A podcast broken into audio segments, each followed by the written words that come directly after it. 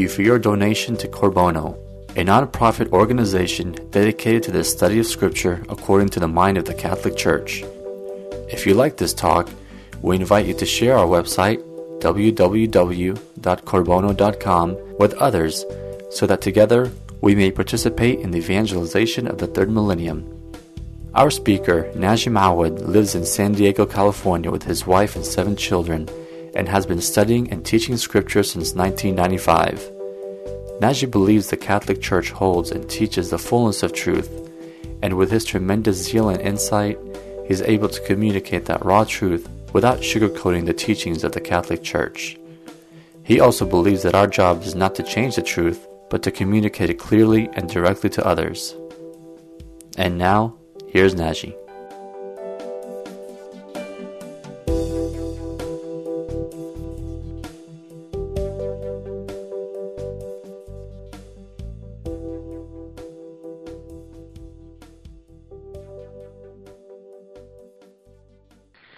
So here we are. This is the eighth talk on the book of Revelation. This is, uh, we are today November 8th, and in the Maronite uh, calendar, this is the feast of St. Michael the Archangel. Um, and I think the following, the following uh, quotation from Hebrews 10, which is part of our reading today in the Maronite liturgy, is fitting. For if we will willfully persist in sin after having received the knowledge of the truth, there no longer remains a sacrifice for sins, but a fearful prospect of judgment and a fury of fire that will consume the adversaries. That's taken from St. Paul, Hebrews 10, which is particularly fitting for what we're going to be read tonight, re, uh, reading tonight. Um, tonight we're going to be covering two of the letters. So we've covered the first two letters, and tonight I am hoping to cover two more. I'm not very optimistic, but we'll see how it goes.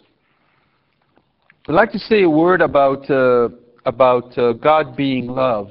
Um, you hear me quite often talk about God, about His judgment, about His holiness. And I can come across as though um, all I want to emphasize is His justice, His just judgment, His holiness, and forget about His love. If it was up to me, if I was doing a Bible study for myself, I would be studying the Song of Songs. It's one of my favorite books. And we might actually do that right after the book of Revelation, be very fitting. Um, I have no doubt about God's love. I have no doubt about His mercy. I am not here to propose to you a God who is all about justice and all about holiness, not about love. But at the same time, I do have a sense that the times we live in are have veered so much towards considering God as love that they've actually deformed our understanding of who God is. And that's why you see me insisting really on that. I'm, I am emphasizing one aspect because of the need. If, if, if you were Jansenists of the 19th century, um, meaning you, you're living in the, in, in, in the fear of a wrathful God day in, day out, I'd be actually emphasizing the exact opposite. So it is based on the need that we have today to correct our view of who God is. That's all. I'll repeat it again, and it's worth repeating, especially because of the book of Revelation is not so much about God's love. I mean, not the way we conceive of His love. It is really about His love, truly, but not the way we think love is. So that's where um, you'll hear me repeating this uh, quite sometimes. I'm going to give you another quote which I thought was very opportune. This is from uh, Blessed John the 23rd. Uh, as he addressed the, uh, it's taken from his address for the opening of the Second Vatican Council. I think this is very opportune for our study tonight. Discerning the signs of the times, an important theme of the Second Vatican Council.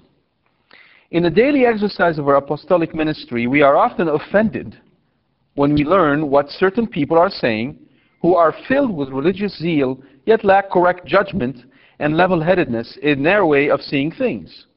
They see only ruins and calamities in society's present situation.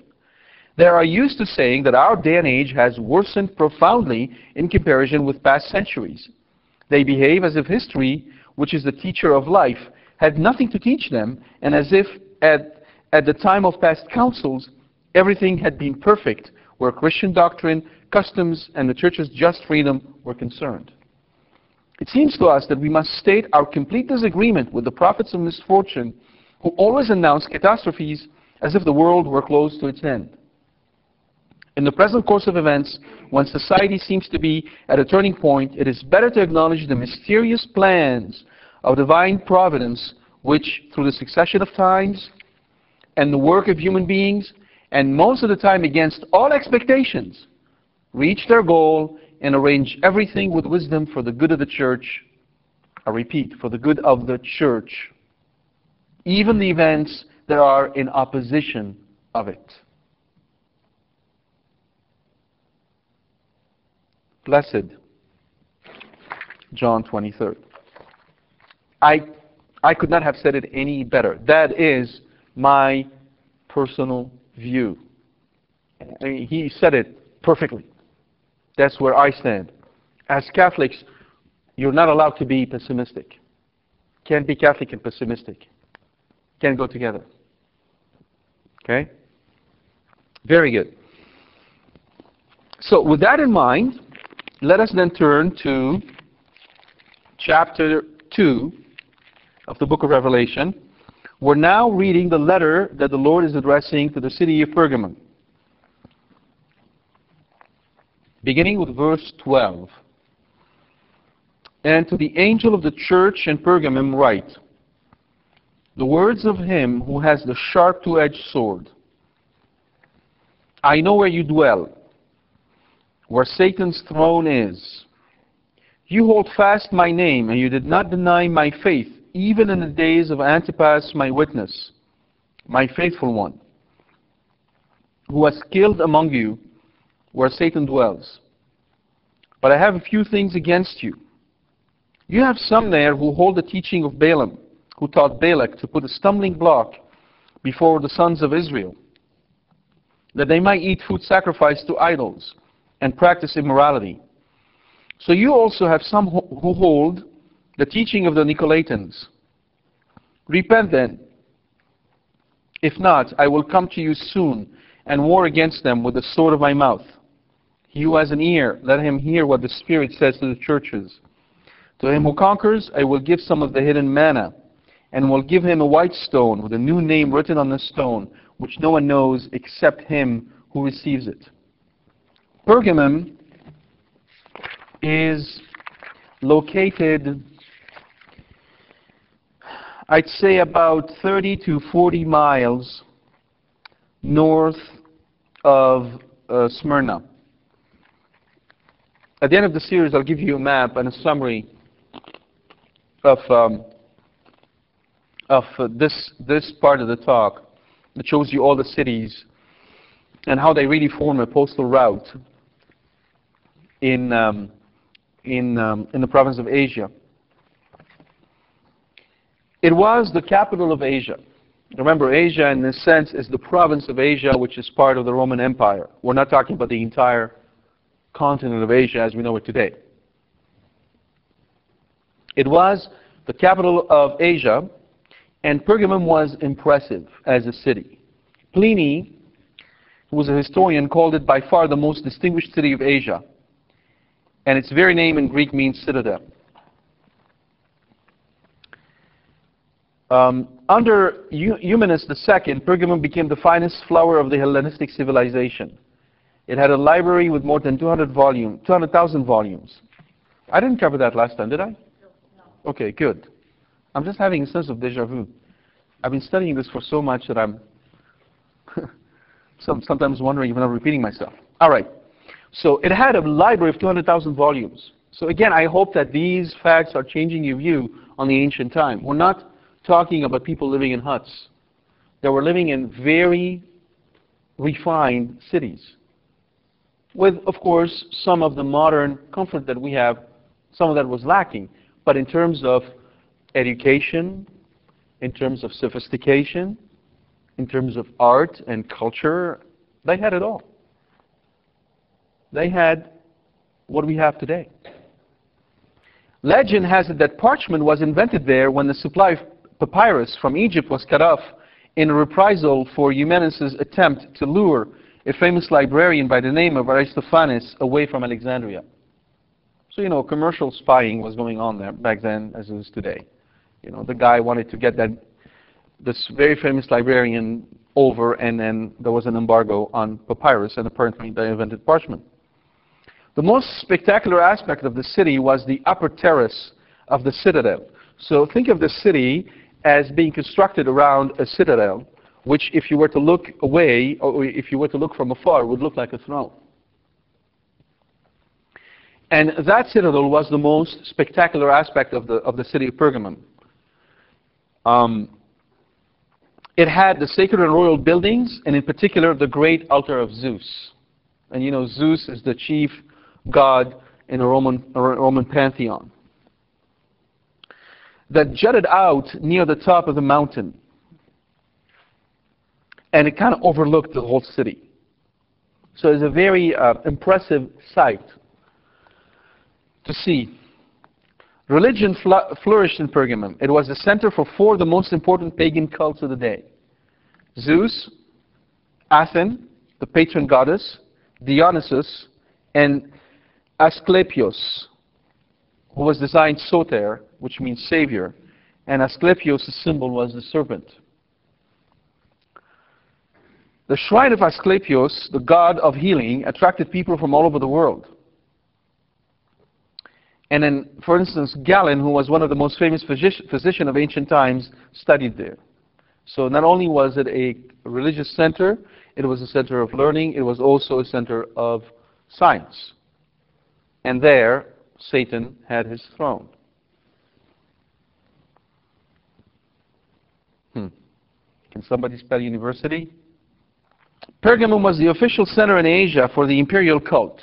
Remember, we talked about the imperial cult. The Roman emperors considered themselves to be gods, and temples were built in their honor, where you would go and offer incense to, for the emperor. And it was the center for imperial cult. Uh, for instance, in 29 BC, Augustus granted permission for a temple to be er erected in Pergamum to the divine Augustus and the goddess Roma.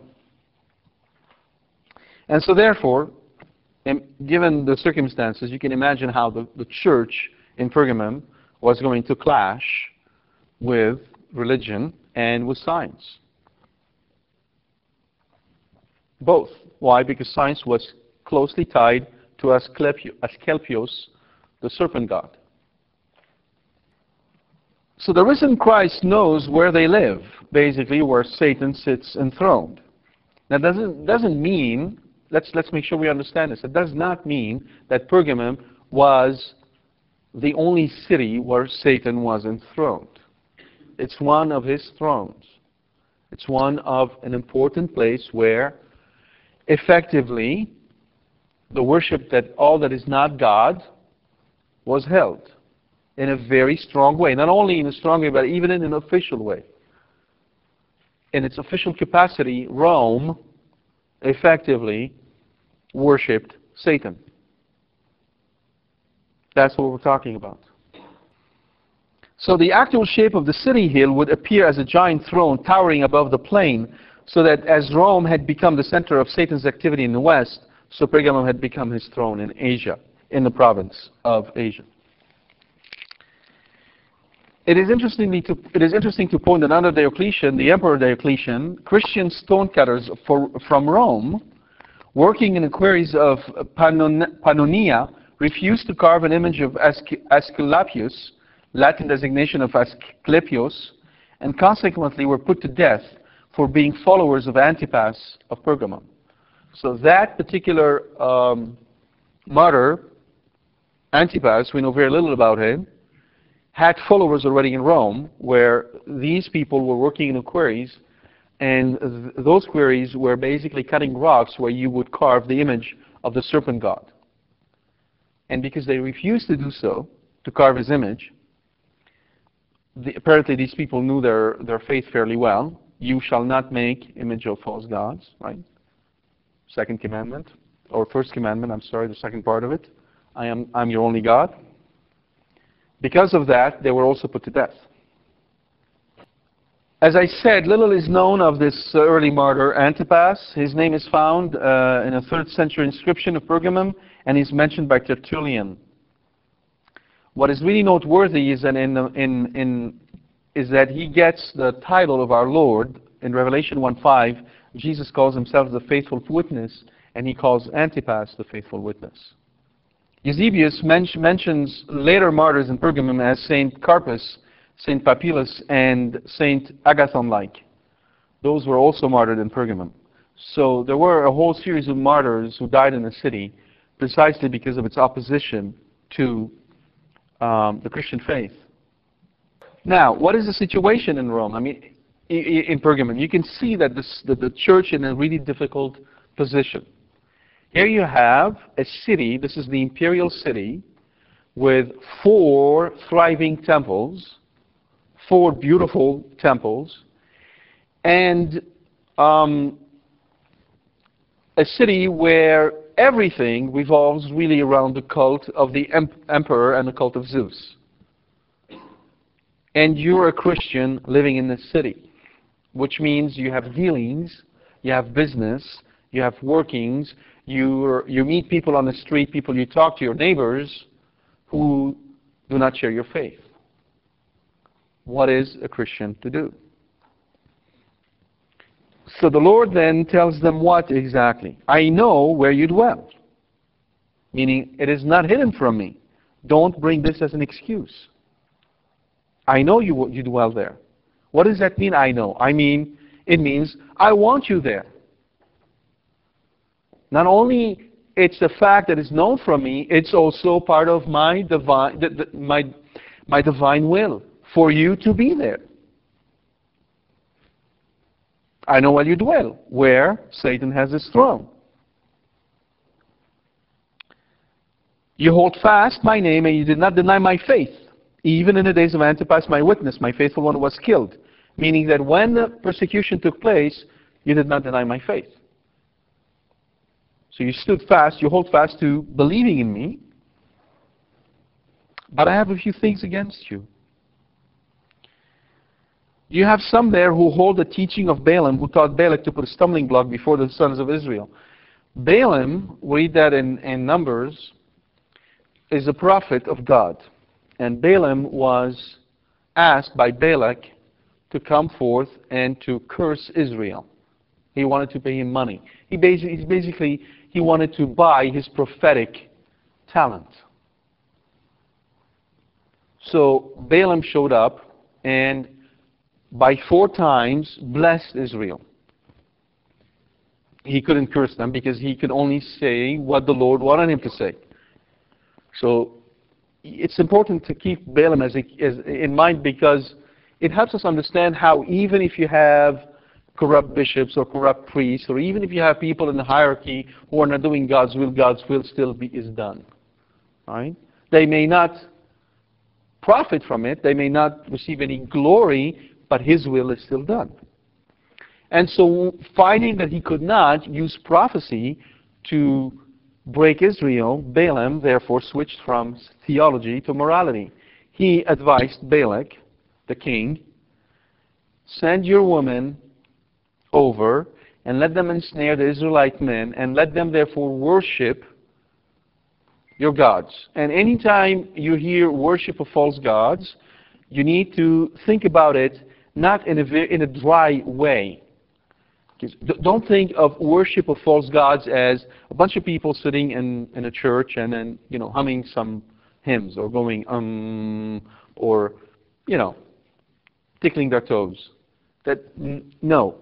Always think of it as, you, you'd be better off thinking of it as a, um, a party. You know those bars where people go half naked and they dance and they do all the crazy stuff? That is closer to pagan worship than anything else you have in mind. Or a rock concert. That'd be a good example too of what we're talking about. It is something that moves the senses in a very deep and profound and powerful way. Pagan worship was not dull. You understand that? It was very pleasurable. You must understand this so you can understand why so many people would do it. People were not crazy. They were not stupid either. So think of it this way. And that's what he advised, Balaam advised Balak to do, and it worked. These women came in, and then the men fell for it, and they followed them, and they went and they did the, the, you know, the usual stuff. And in fact, one of them, one of those men, took one of those women and went into the tent right in front of Aaron and Moses, who were crying. They couldn't do anything. So, what is going on here is the following. Imagine the situation. The church is in Pergamum. Now, there are two things you can do. You can either hold fast to the teachings and commandments of the church, or you could make it easy on yourself. So, looming large behind all of this is what? The Council of Jerusalem. You must keep the Council of Jerusalem in mind. What happened at the Council of Jerusalem? If we turn to Acts chapter 15, the question came up should we accept the Gentiles as full fledged members of the church? Or should we require them to be circumcised first? Meaning, do they have to go through the whole Jewish cycle? Must Gentiles come and worship at the temple and offer sacrifice and go through all the Jewish feasts like the Christian of Jewish background were doing? Peter stood up and spoke, the first infallible declaration of a pope. And he said, no, they will be accepted and circumcision is not required. Then James who was Bishop of Jerusalem, stood up and said the following. That's the key. Therefore, my judgment is that we should not trouble those of the Gentiles who turn to God, but should write to them to abstain from the pollutions of idols, from unchastity, and from what is strangled, and from blood. Right? 15, verse 19 and following. These things, pollutions of idols, unchastity, what is strangled in blood, are part of pagan worship. That now is a council of the church. The church has spoken. The church has set forth commandments for the faithful to follow. That's what's at stake here. God, the Lord is not coming over to Pergamum to tell them about the fact that they're not converting the pagans, that they have not overthrown Satan, that they were not able to overtake the city council and make political gains.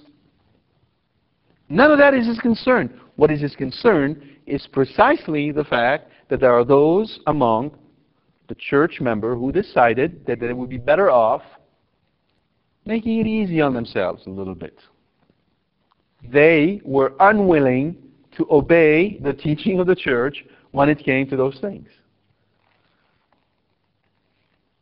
And that's what Christ was after. Likewise, you also have some who hold the teaching of the Nicolaitans. Repent then, if not, I will come to you soon and war against them with the sword of my mouth. So the Nicolaitans were covered last week. They also hold similar views we call them antinomians, meaning against the law, the notion that we're saved by grace. If I'm saved by grace, the law is not necessary. Therefore, I can compromise. You see, in every age of the church, following what Blessed uh, John 23rd said, when a council takes place and a council makes teachings or a declaration comes from the church, typically what you will find is that it stirs things up in the church. And there are some members of the church that simply don't want to bind themselves in their conscience by the teaching of the church because from the beginning they either do not believe in the authority of the church or simply don't want to. And then they stir up things. It's an ongoing struggle. It is part of the life of the church. It's an ongoing struggle. He who has an ear, let him hear what the Spirit says to the churches. To him who conquers, I will give some of the hidden manna. And I will give him a white stone with which no one accepts him. No. With a new name written on the stone, which no one knows except him who receives it. Now, the white stone has a dozen or more interpretations. Um, ancient jurors, for instance, would signify innocence by throwing a white pebble in a jar. A Thracian, custom marked every good day by a white stone. According to rabbinic lore, precious stones fell from heaven with the manna. Reference could be to a stone in the breastplate, breastplate of the high priest. But it seems best to take the white stone as a tessera that served as a token of admission in a banquet.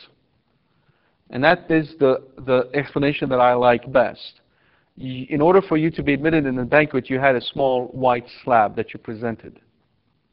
And since later in Revelation there'll be a talk of the, the, the, the heavenly banquet, I think that fits. I'd like also to, to make a point of that new name. I will give him a white stone with a new name written on the stone, which no one knows except him who receives it. The name that you carry today is not your real name your real name defines who you are in an essential way. The real name of you says who you are. Everything about you is in your real name. Angels, our angels, know their real name. But their real name is incommunicable to us. They cannot communicate their real name to us. Because we today cannot understand their glory. So your real name is the name of your glory. It is the name that effectively presents, sums up, explains, reveals your glory. That name will be given to each one of us when we enter heaven. And it is only known by us in the sense that only in the union between the soul and Christ do we really fully understand all that is to be known about that name. That name summarizes the union of Christ and the soul. It does not mean, though, that this name needs to be hidden or remain secret. For Christ says that the just in heaven will shine like the sun. But it, it is a name that will be in your possession, and you you will be free to reveal it, or to reveal part of it, or to reveal as much as you want to reveal of it, to whomever you want to. That is an essential part, an essential aspect of the glory of the just. It is also said that at the time of our judgment, not only will we know about all the sins that we have committed, and the just judgment that we should we ought to receive to them. And not only we will find out about the real communion of the saints, because the prayers of others will there will be will be there to help us. Chiefly among them, of course, the the Blessed Virgin Mary. But we will also know about that real name that God had in mind for us, that we may not receive, because we simply did not live according to His plan. So When, when we say that God calls you by your name, I've called you by your name, as he says in Isaiah, he doesn't necessarily mean the name that you know of yourself today. I called you by your name means I called you by who you really are, because I know who you really are. You are a mystery to yourself. You don't know where you're going. You don't know how far you have to go, but I do. I know. And it is only in entering in this conversation with God that God reveals ourselves to ourselves. That's why St. Augustine said it with such profundity Lord, let me know myself that I may know thee. And he didn't mean it psychologically, he meant it theologically. Because at the end of the day, we're not psychological beings, we're theological beings. The hidden manna is, of course, a reference to the Eucharist. Uh, the manna is, is the food that came down from heaven, as you know, during Exodus, and it is a symbol, a reference to the Eucharist. The Eucharist is the hidden manna because Christ, who is the real manna, as he said himself in the book of John, book of St. John, I am the real manna that comes from heaven, is hidden under the appearance of bread and wine. And so effectively what he's promising them, those who will be um, faithful to him, he, they will receive the hidden manna. But that it kind, it, it kind of poses a little challenge for us because, well, weren't they receiving the manna anyhow? I mean, weren't these Christians going to church and breaking the bread? They were. So why is it that he's promising them the hidden manna? Well, you see, that goes all the way to the fact that it, you may receive the sacrament, but the sacrament may pass through you and leave you unchanged. You may receive the Holy Eucharist every day of your life and still go to hell. Because for the sacrament to operate on you, you have to be willing. You have to be receptive. And you can't be receptive if you are in opposition to the teachings of the church. If you are unwilling to obey the church, you, you basically say you're not going to receive that hidden manna. You don't want it. It will do you no good. In fact, it will do you harm. So when he says, I will give the hidden manna, he really means that when you will receive me in the hidden manna, I will let my graces live in you. That's the promise I make. They will transform you. That's the transforming power of the Eucharist. Because the flip side of what I just said is that even if I am obedient to the church, and even if I am praying all day long, and even if I'm you know, taking care of all the poor in the world, none of that can get me to heaven. I need the transforming power of Christ in my life. So I need both. I need to be receptive, but He has to come to me. That's the hidden manna.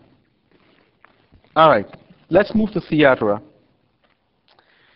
Verse 18 in chapter 2. And to the angel of the church in Thyatira write the words of the Son of God, who has eyes like a flame of fire, and whose feet are like burnished bronze. I know your works, your love, and faith, and service, and patient endurance, and that your latter works exceed the first. But I have this against you, that you tolerate the woman Jezebel, who calls herself a prophetess, and is teaching and beguiling my servants to practice immorality and to eat food sacrificed to idols. I gave her time to repent, but she refuses to repent of her immorality.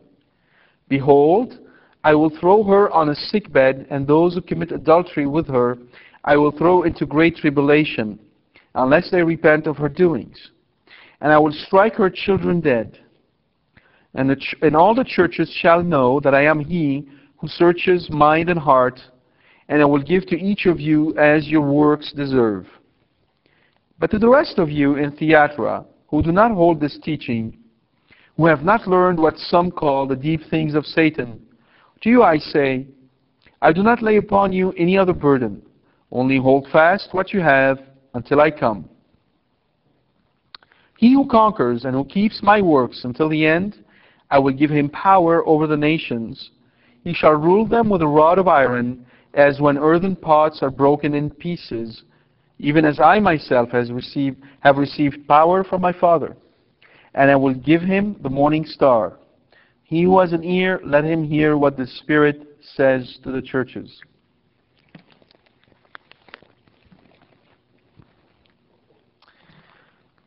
It is interesting that the longest, and in, in some sense the most difficult of the seven letters, is addressed to the least known, the least important, and the least remarkable of all the cities. Thyatira was founded by Seleucus I as a military outpost to guard one of the approaches to his empire. Since it was on the plain and possessed no natural fortification, it really had to rely on the strength and the spirit of its soldier citizens to be able to hold back the enemy.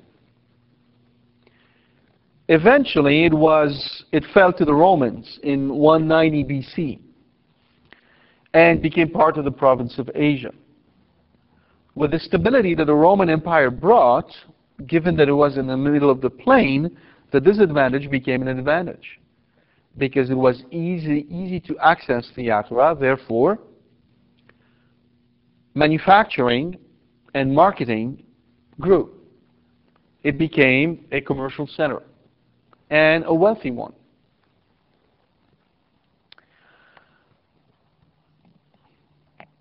Now, the workers in Thyatira were organized as guilds. And uh, ancient inscriptions tell us of a, a, large number of these trade guilds wool workers, linen workers, markers of outer garments, dyers, leather workers, tanners, potters, bakers, slave dealers, and bronze smiths. And in Acts chapter 16, verse 14 and following, we meet a woman named Lydia, who was a dealer in purple cloth from the city of Thyatira, and she was converted by Paul. The divine guardian of the city was the god Tyrimnos. On coins he is portrayed a street a horse with a battle axe on his shoulder. He was also identified with the sun god Apollo. This identification is important because the worship of Apollo was merged with the emperor worship, so that they were both acclaimed as the sons of God. For instance, the, the son of Domitian, the emperor, the Roman emperor, died in 83 AD, was portrayed as sitting on a globe surrounded by seven stars. So the guild were very powerful. Think of them as essentially as unions. Workers belonged to those guilds, and the guilds were powerful. Now, the guilds were about what? Selling and buying. In order to sell and buy, you have to give the emperor his due. Therefore, it was required that every member, every guild member, offers incense to the emperor. Here we go again. You're a Christian, you're a worker, you may be a wool worker, a bronze smith, or what have you, and you want to work. Well, you have a problem.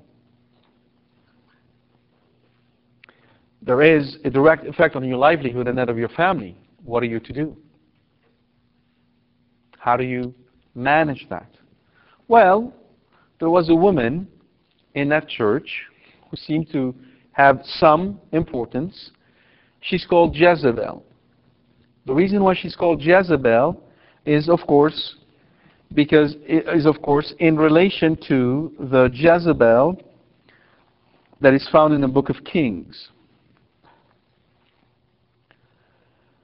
Um, we read of the wicked queen who was the wife of Ahab in the first book of Kings, chapter 16, verse 29 and following, and the second book of Kings, chapter 9, um, verse 13, 30 and following.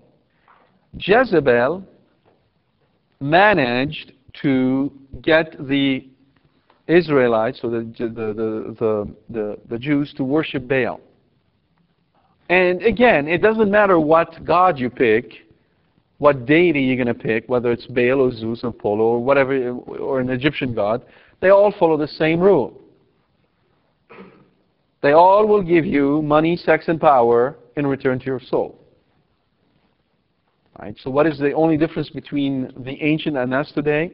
The only difference is that back then, before they had a party, the one dancing, they prayed. They recognized the connection between what they're doing and a given God. But we today are smarter. We just forego the recognition of what we're doing when we do those things, and we just do them blindly. Remember, the one thing that Satan wants is to make is that everyone be convinced that he doesn't exist. That's what he wants the most. Because as long as someone is convinced Satan doesn't exist, Satan doesn't have to worry about him. That's the only difference. But back then and today, the pleasures are the same. The technology changed, but the pleasures are the same. And he knows how to get us. So that's what they were after. Jezebel offered them that with King Ahab, and that's why the epitaph is used here. To, uh, to, to the epithet is, is used here to design this particular woman. Now, we don't really know who she is, but definitely some woman there. What is she saying? Well, we can just imagine. You have all these guilds require you to work. Wouldn't it be nice if someone in the church could stand up and say, You men have kids. You women have kids. You have to take care of your families. Well, given that we know as Christians that those gods are false gods, they're not really gods, it doesn't ma matter if you offer them something. It's not important. You're not doing anything wrong. You're taking care of your kids. Of course you can do that. God is good. God is loving. God understands. He loves you just the way you are. You don't have to worry about anything.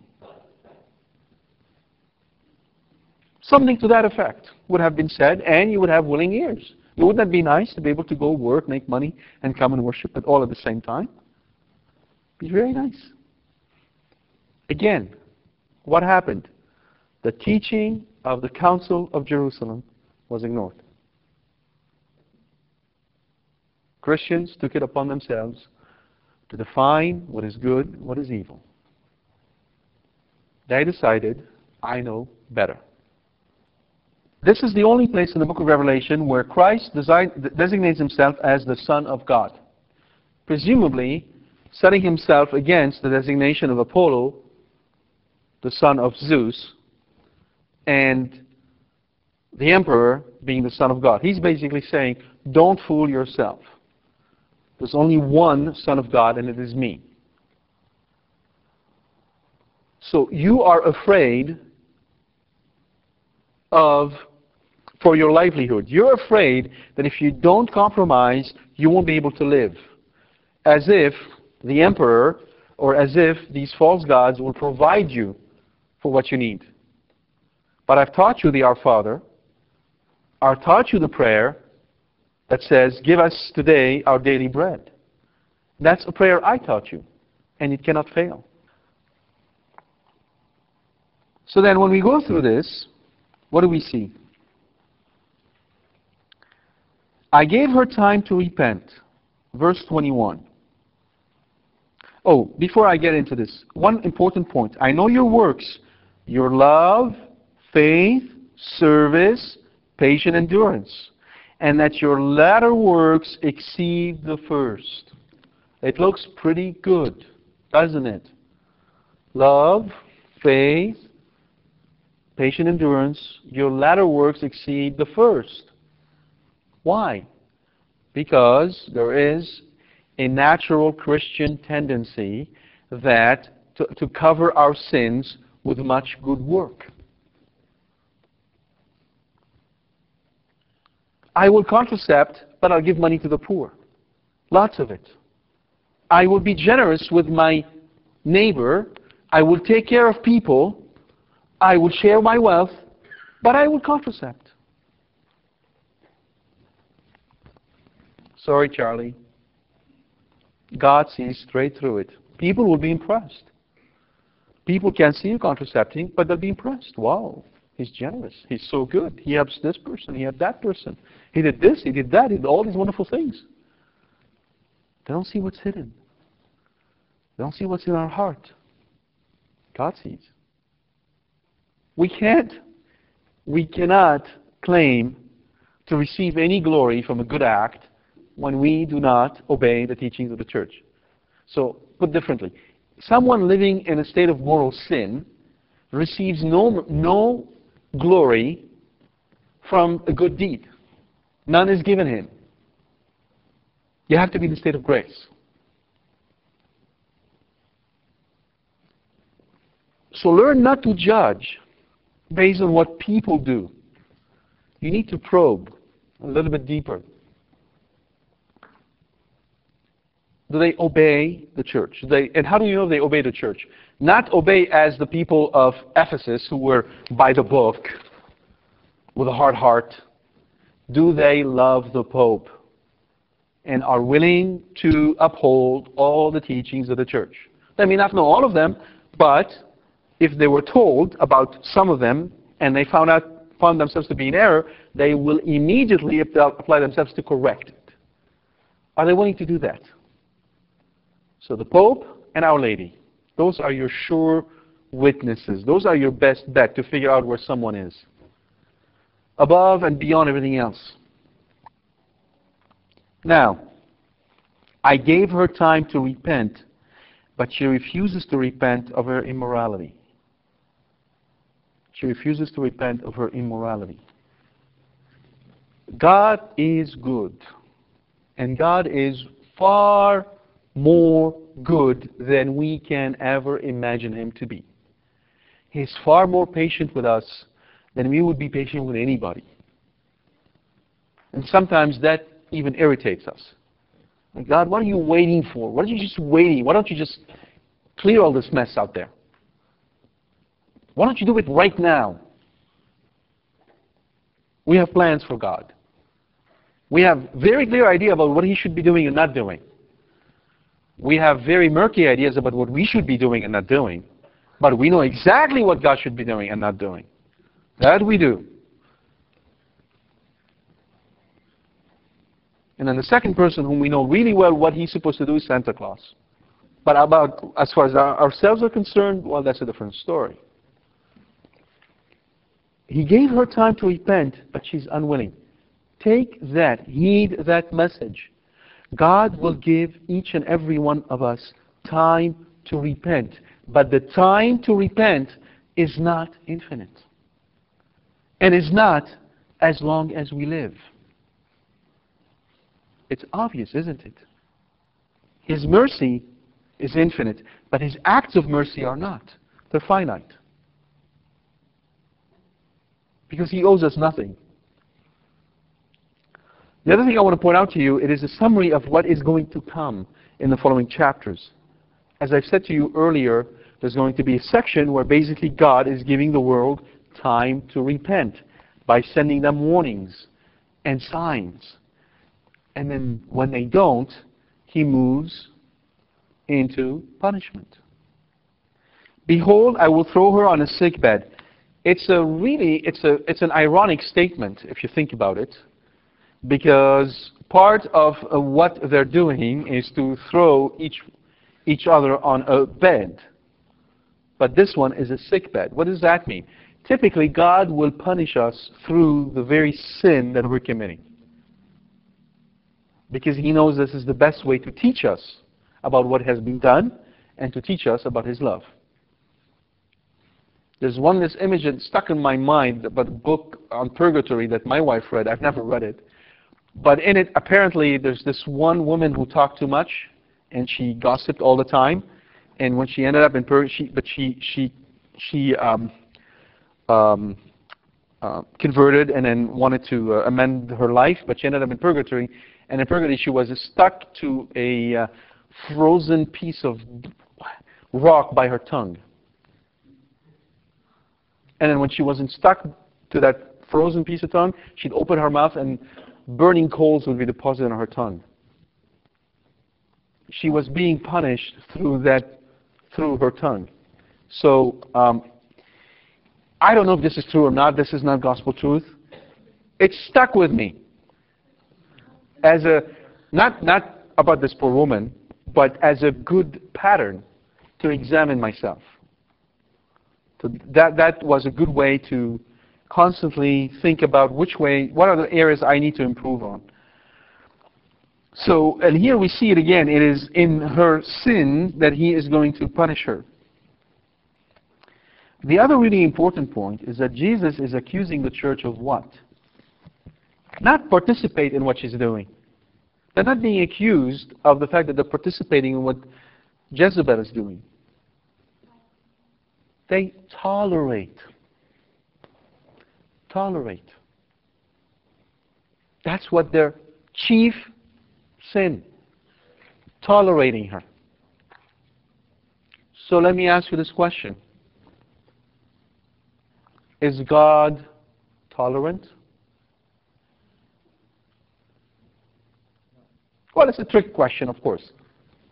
Yeah, he is tolerant. He's very tolerant of those who seek him in truth, in justice, in love, and who, who are falling every day. He put up with them. He gets them to get up. He cleans them again. He gives them strength. He helps them because he knows our weaknesses. He knows how little we can do on our own. He's very tolerant of these people. And so should we. So should we. So if you have a friend, a family member, who is maybe away from the church, you need to encourage every small little step they take. If they're Protestant, have them be the best Protestant they can be. Because by becoming the best Protestant they can be, they're this far away from becoming a Catholic. Okay? You have to be patient with one another. You have, you know, a friend who talks too loudly or who laughs too loudly or has this kind of annoying thing about him or her. Be, be tolerant. Right? Bear one another in love, as St. Paul says. Bear one another in love. In that sense, God is very tolerant. But obviously, in another sense, when it comes to someone in the church teaching against what his church is teaching, he's intolerant. There's no tolerance for that. Zero.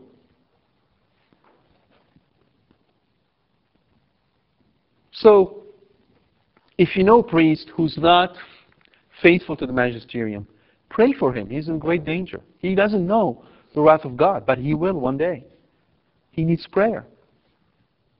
If you know people who take, you know, who, who are what I call mini popes, you know them. They know better than the Pope what is good and what is bad, and what is right and what is wrong, and what to believe and what not to believe. And I have no problem saying the church is wrong here. All right? Those are the people who God doesn't tolerate very well. So what is he going to do to her? But she's unwilling, and thus punishment is so she Jezebel is unwilling to repent, and so punishment is forthcoming to her. And what is her punishment? He will throw her on a sick bed, meaning what exactly? She's going to be, she's going to suffer physically. Right? She's, she's going to follow pain and suffering are, are, are forthcoming.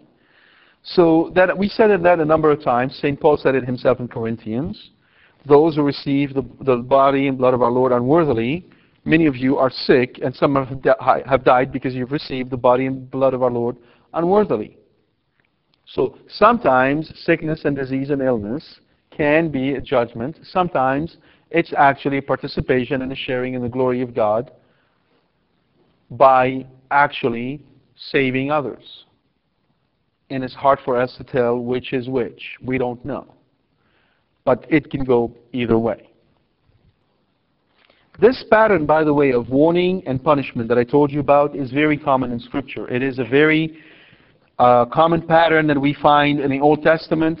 For instance, it's found in Hosea chapter 9, in Jeremiah chapter 3, in Ezekiel chapter 23. So Hosea 9, Jeremiah 3, Ezekiel 23. It's also found all throughout Isaiah. It will repeat itself in chapter 18 of the book of Revelation when we see the punishment that befalls Babylon. The passage of St. Paul I just mentioned to you is found in, fir- in his first letter to the Corinthians, chapter 11, verse 27 through 29. There is an important question here that we should ask, which is Are the children her natural offspring or those who have unreservedly embraced the antinomian doctrines of, of their spiritual mother? In other words, when he says, I will strike her children dead, are those her physical children or are those her spiritual children? The theologians are kind of um, can go either way. I, I think, as as as is often the case in Catholic theology, it isn't either or; it is both. And we can, we can take, uh, there are a number of references in Scripture to support both. So in order to support the first one, which is that her physical children are stricken dead, we can um, go, for instance, to Genesis chapter 9, verse 25 and following, where the firstborn of the Egyptians are stricken dead. Why? Because of the sins of their fathers. Okay? We find it also in um, I'm sorry, Genesis 9:25 is actually uh, Noah. If you recall, Ham, his second son, broke the covenant, and Noah, when he recovered from uh, being drunk, cursed not Ham, but Canaan, his son. So the curse went to Canaan, who didn't do anything, yet Ham was responsible. So some of you may be thinking, well, how could that be just? How could that be just? Well, you all find it natural that physical harm can befall a parent or a child. Right? Earthquakes happen, car accidents happen, fire happen, bunch of other things happen. Sometimes the kids are hit, sometimes the parents are hit, right? The really interesting thing is when we move over to the spiritual side, we have resistance in accepting that the same law applies. Why? Because we don't understand the physical one. We think the physical one happened randomly. God has this big button that he pressed on that says on, world, universe on. He pressed on it, and now he's sitting in front of this you know, 128 feet wide LCD monitor, and he's just watching what's going on, eating popcorn and enjoying himself. That's how we think of God. He's got nothing to do with all these seemingly random events. But if I were to ask you to define what randomness is, you'd be hard pressed to do so. In fact, it's a metaphysical concept. It's very difficult to define randomness. So, whether it's the physical world or the spiritual world, no difference.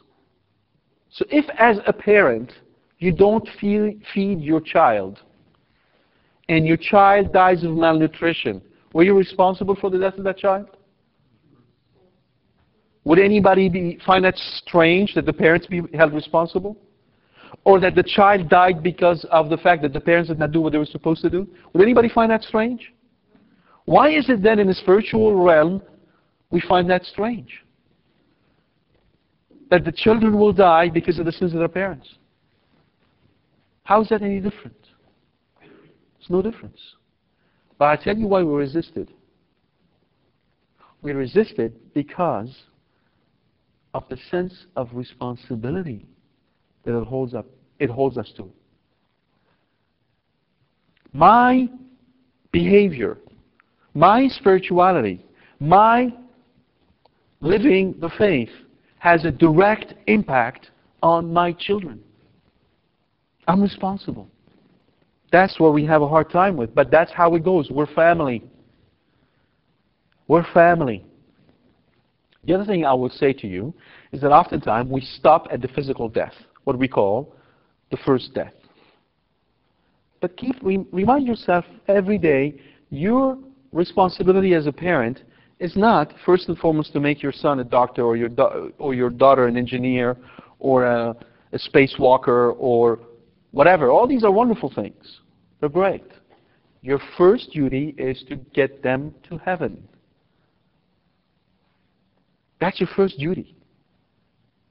Never mind when they die. What matters is where they're going to be after they die. And as a parent, you should be glad if your child dies at 18 and he's a saint in heaven versus your child living to be 110 and ending up in hell. That's the Christian outlook. That's what we have to have.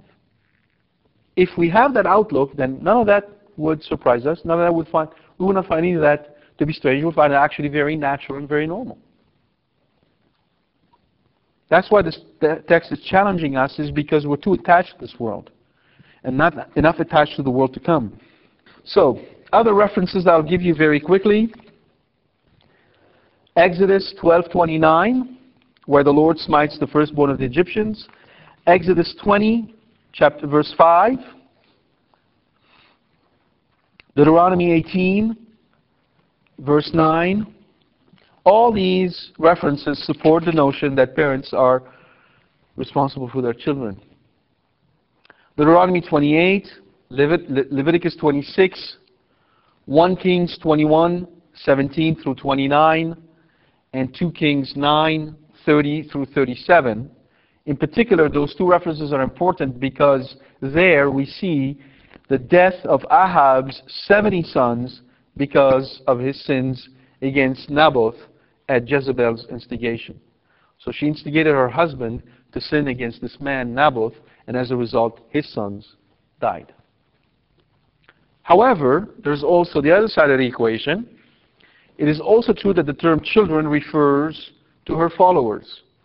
So, for instance, we find that in Isaiah chapter 57 very clearly.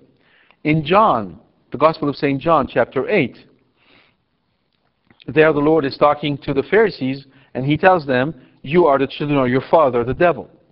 Now, clearly, he's not talking physically here. Right? Likewise, in the second letter of John, chapter 1, where he, he, he is writing to the elect lady and her children, again, this particular lady has spiritual children. And then in 1 Peter 5.13, the same thing. So effectively, I think that it can go either way. Now, which way did it go? I don't know, but I would not be surprised if it went both ways. Jesus promises those who hold fast to what they have, those who conquer and who keep his works until the, the end, power over the nation. Now, that doesn't mean power as in, you know, I'm Arnold Schwarzenegger, the Terminator, I'm going to go and destroy and blow up everybody who doesn't agree with me. The power that is in mine here comes from Psalm 2, which I would recommend you read. It's a messianic psalm. It was understood messianically since about 90 BC, so before the coming of Christ. Psalm 2 was always looked at messianic psalm.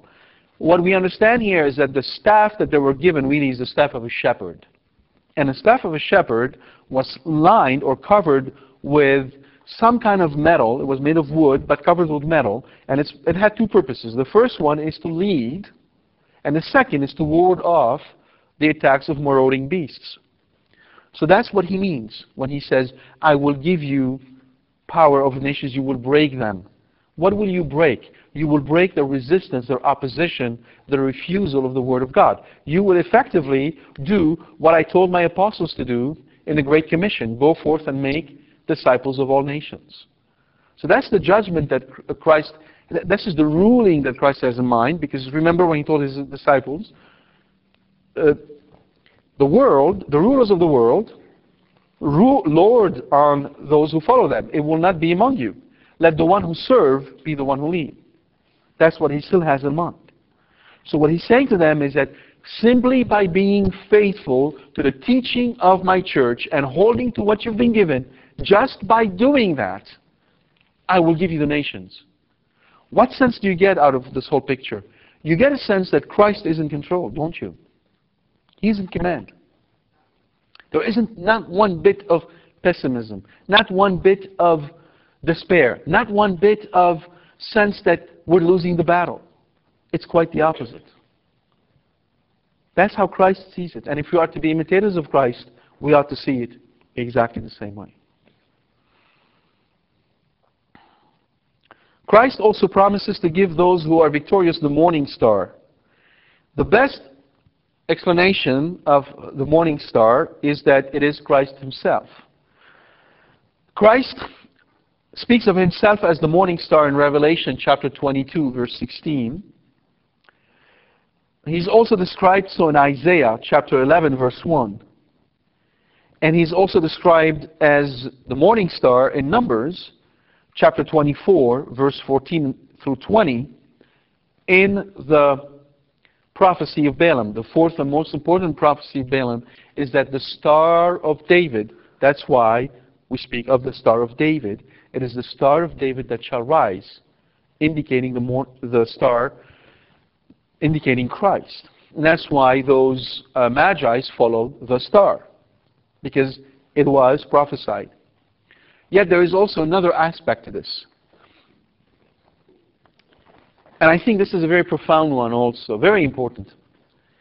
The morning star refers to the Roman Empire, and to Rome in particular. Why? Because Venus, the planet, Venus, as you know, is a very bright planet, and it appears early in the morning as a very bright star. It was called the morning star. And early on, it was associated with the glory of Rome. In fact, temples by Roman generals were built for Venus. They had a star on their flag, and the Roman emperors believed that they were descendant of the gods. So you know the notion that these people today say that we're coming from extraterrestrials? You've heard of this before? Some people who say we yeah, well, nothing is new under the sun. The Romans were there already. All right? They were pretty successful at it too, in terms of uh, making money out of it. So when he says, I will give you the morning star, I understand this also to mean that even though you're weak, even though you have those guilds who are against you, even though you're in a city where you are really in the middle of an economic hub that belongs to the Roman Empire, so in all to all appearances, you're the weak party and they're the strong party. Guess what I'm going to do? I am going to give you the morning star. Rome. And guess where the church has her seat? Rome. That's why we call ourselves the Roman Catholic Church. Because in that appellation, there is the victory of Christ, the perennial victory of Christ on the world and on Satan. He took the seat of Satan, his throne, pardon, and turned it into his own. What an irony. And guess what? He keeps on doing the same thing over and over again throughout the centuries. So never lose hope. Victory is ours. We have to persevere and wait, but it is ours. God bless you. Okay. So any questions about the the lecture, the talk tonight? Yes. The the question is what are we basing, what am I basing myself on in relation, in regards to the discussion about the name that God gave us? It is based on uh, one particular passage in Scripture, which I don't have with me right now, but I believe it is the parents of Samson. An angel appeared to the parents of Samson to, tell, to foretell his birth. And then they asked him his name. And they said, What is your name? And the angel answered back and said, Why do you wish to know my name? It is marvelous. Too marvelous to be said. Meaning that he could not communicate his name to them. It is based on that and on uh, further reflections on the angels and their, on, on their names. Yes. Good question. If a priest is not following the church teachings, why can't we tell them? Why can't we? Who said we couldn't? As a matter of fact, we should. The only thing, though, that I will caution you about is how to do it. You have to choose the right, the right way. Um, those of you who are married know, you know, that there are times when you can say something to your spouse, and there are times when you'd better off not. well, it's the same thing with a priest or with actually not only a priest, any other member of your family, the same thing. You have to choose your moment. However, don't despair. Uh, Scott Hahn tells a story where he was once in the church and he was basically saying, the priest was saying that St. Peter made a mistake. St. Peter thought Christ was coming and he made a mistake and he misled a whole bunch of people. Which is a very common thing among some people to believe that Peter and Paul made a mistake expecting the end of the world to come and never came. So after the Mass, he went into the sacristy and said, Father, Yes, what can I do for you? He says, Well, I've studied this extensively, and I believe that if you don't understand this physically, but you understand it sacramentally, you will see that actually Peter was not mistaken. The second coming of Christ came with the destruction of the temple and ushered the, the new, uh, the new uh, covenant. And he explained it further, and the priest said, Is that it? Do you have anything else to say? No, Father. He was kind of walking out thinking, you know, Lord, I tried. And as he was going out of the church, the priest who was going to lead the novena stood up and said, uh, Excuse me, this gentleman told me, and he proceeded to say that he made a mistake, and he corrected it right there. So you never know. But I would say, yeah, you have to speak. If you know what you're, and, but don't use a 2 by 4 that's all. Yes. Because he speaks, yeah, the question is, what was the point of mentioning the fact that if you were to look from afar, you'd see the citadel as a throne? Because Christ tells them, I know where you live, where Satan's throne is. Oh, that's right. Let's try to understand why is he saying that? Because there are some physical characteristics that lead us to understand that that's how it looked, or that's how it, plus that's how it behaved. That's why. Any other question? The question is, was the issue of contraception touched upon by the people of that time? The answer is, as far as I know, yes. It's a perennial issue. It's nothing new.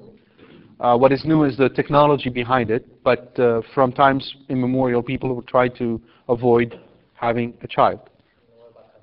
Likewise. In fact, uh, what about abortion? In the book of Didache, which is dated to be 60 AD to maybe 90 AD, which is used to teach the catechumens, it is plainly stated that abortion is a crime. Uh, if it was stated it was a if it's a crime, it is to indicate to those who are being catechized and catechized people that this practice is a crime. Yes. Zeus was the father of the gods. He's like the greatest god. He's the greatest god. He was. Uh, his symbol was the sun. No, his symbol was not the sun. That's Apollo. I'm sorry, but he's the father of all the gods. He's the most powerful of them all. So, in contrast, Christ says, "I am the Son of God, the real God." Yes. You know, secular, you know. Yes. Question is, how do we take the lesson from the guild and apply it in our lives today? What is our moral responsibility and our moral obligation in dealing with the world? For instance, um, you may have you your your life insurance may be with a company that is donating money to support abortion.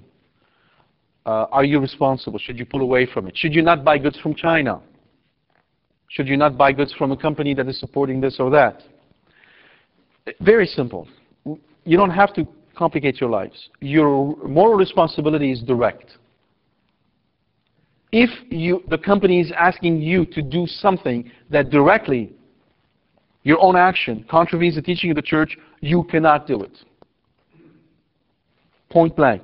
Now, if you're actually buying goods from China, who's actually from a Chinese company, who's act, but that Chinese company is in China, and China is persecuting the church. Should you not buy from China? No. I mean, no. Yes. It doesn't matter. It may not be related. It may not be relevant. You're not under moral obligation in that particular instance, because the mere fact of you buying a good doesn't in effect constitute a violation of the teaching of the church. You have to look at the immediate good at the immediate action first. Now, if you know that this immediate action may, if you know for certainty, with certainty that this particular action may lead to this other particular action, and the end result being evil, you must abstain from it. If you're certain of it. But beyond that, you have you bought stocks in a mutual you have a you bought a stock in a mutual account that has stocks from this company who's actually supporting abortion. Should you not you can't. Right? You understand? So your, your responsibility is to your direct and immediate actions.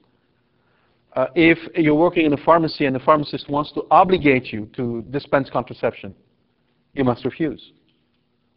You cannot, as a Catholic, be a pharmacist, work in a pharmacist, and dispense contraception. Because that particular act, in and of itself, is evil. And you doing it means you have violated the teachings of the church and you've committed a grave sin. You understand? Okay. Yes. If you, if, as a Catholic, if you own a store, you cannot sell contraception. You cannot sell pornography. You cannot sell anything that is fundamentally immoral. Yes. What about liquor? No. Uh, again, liquor is an interesting case because in of itself, having a, a cup of whiskey, or, I mean, drink of whiskey, or or a wine or a glass of beer is not sinful. It can lead to sin, but it is not sinful. It's it's mm, mm, so therefore fundamentally you can be safe. Now remember what I just to- told you earlier about the second step. If you're if you if you own a liquor store in a community, if you open a liquor store in a community made of alcoholic, that's a different story. But I mean, it- it's it's far-fetched. Few people will do that, right? But liquor, casino, these type of things are are more harder to evaluate. But the fundamental law apply in all those cases. Very good.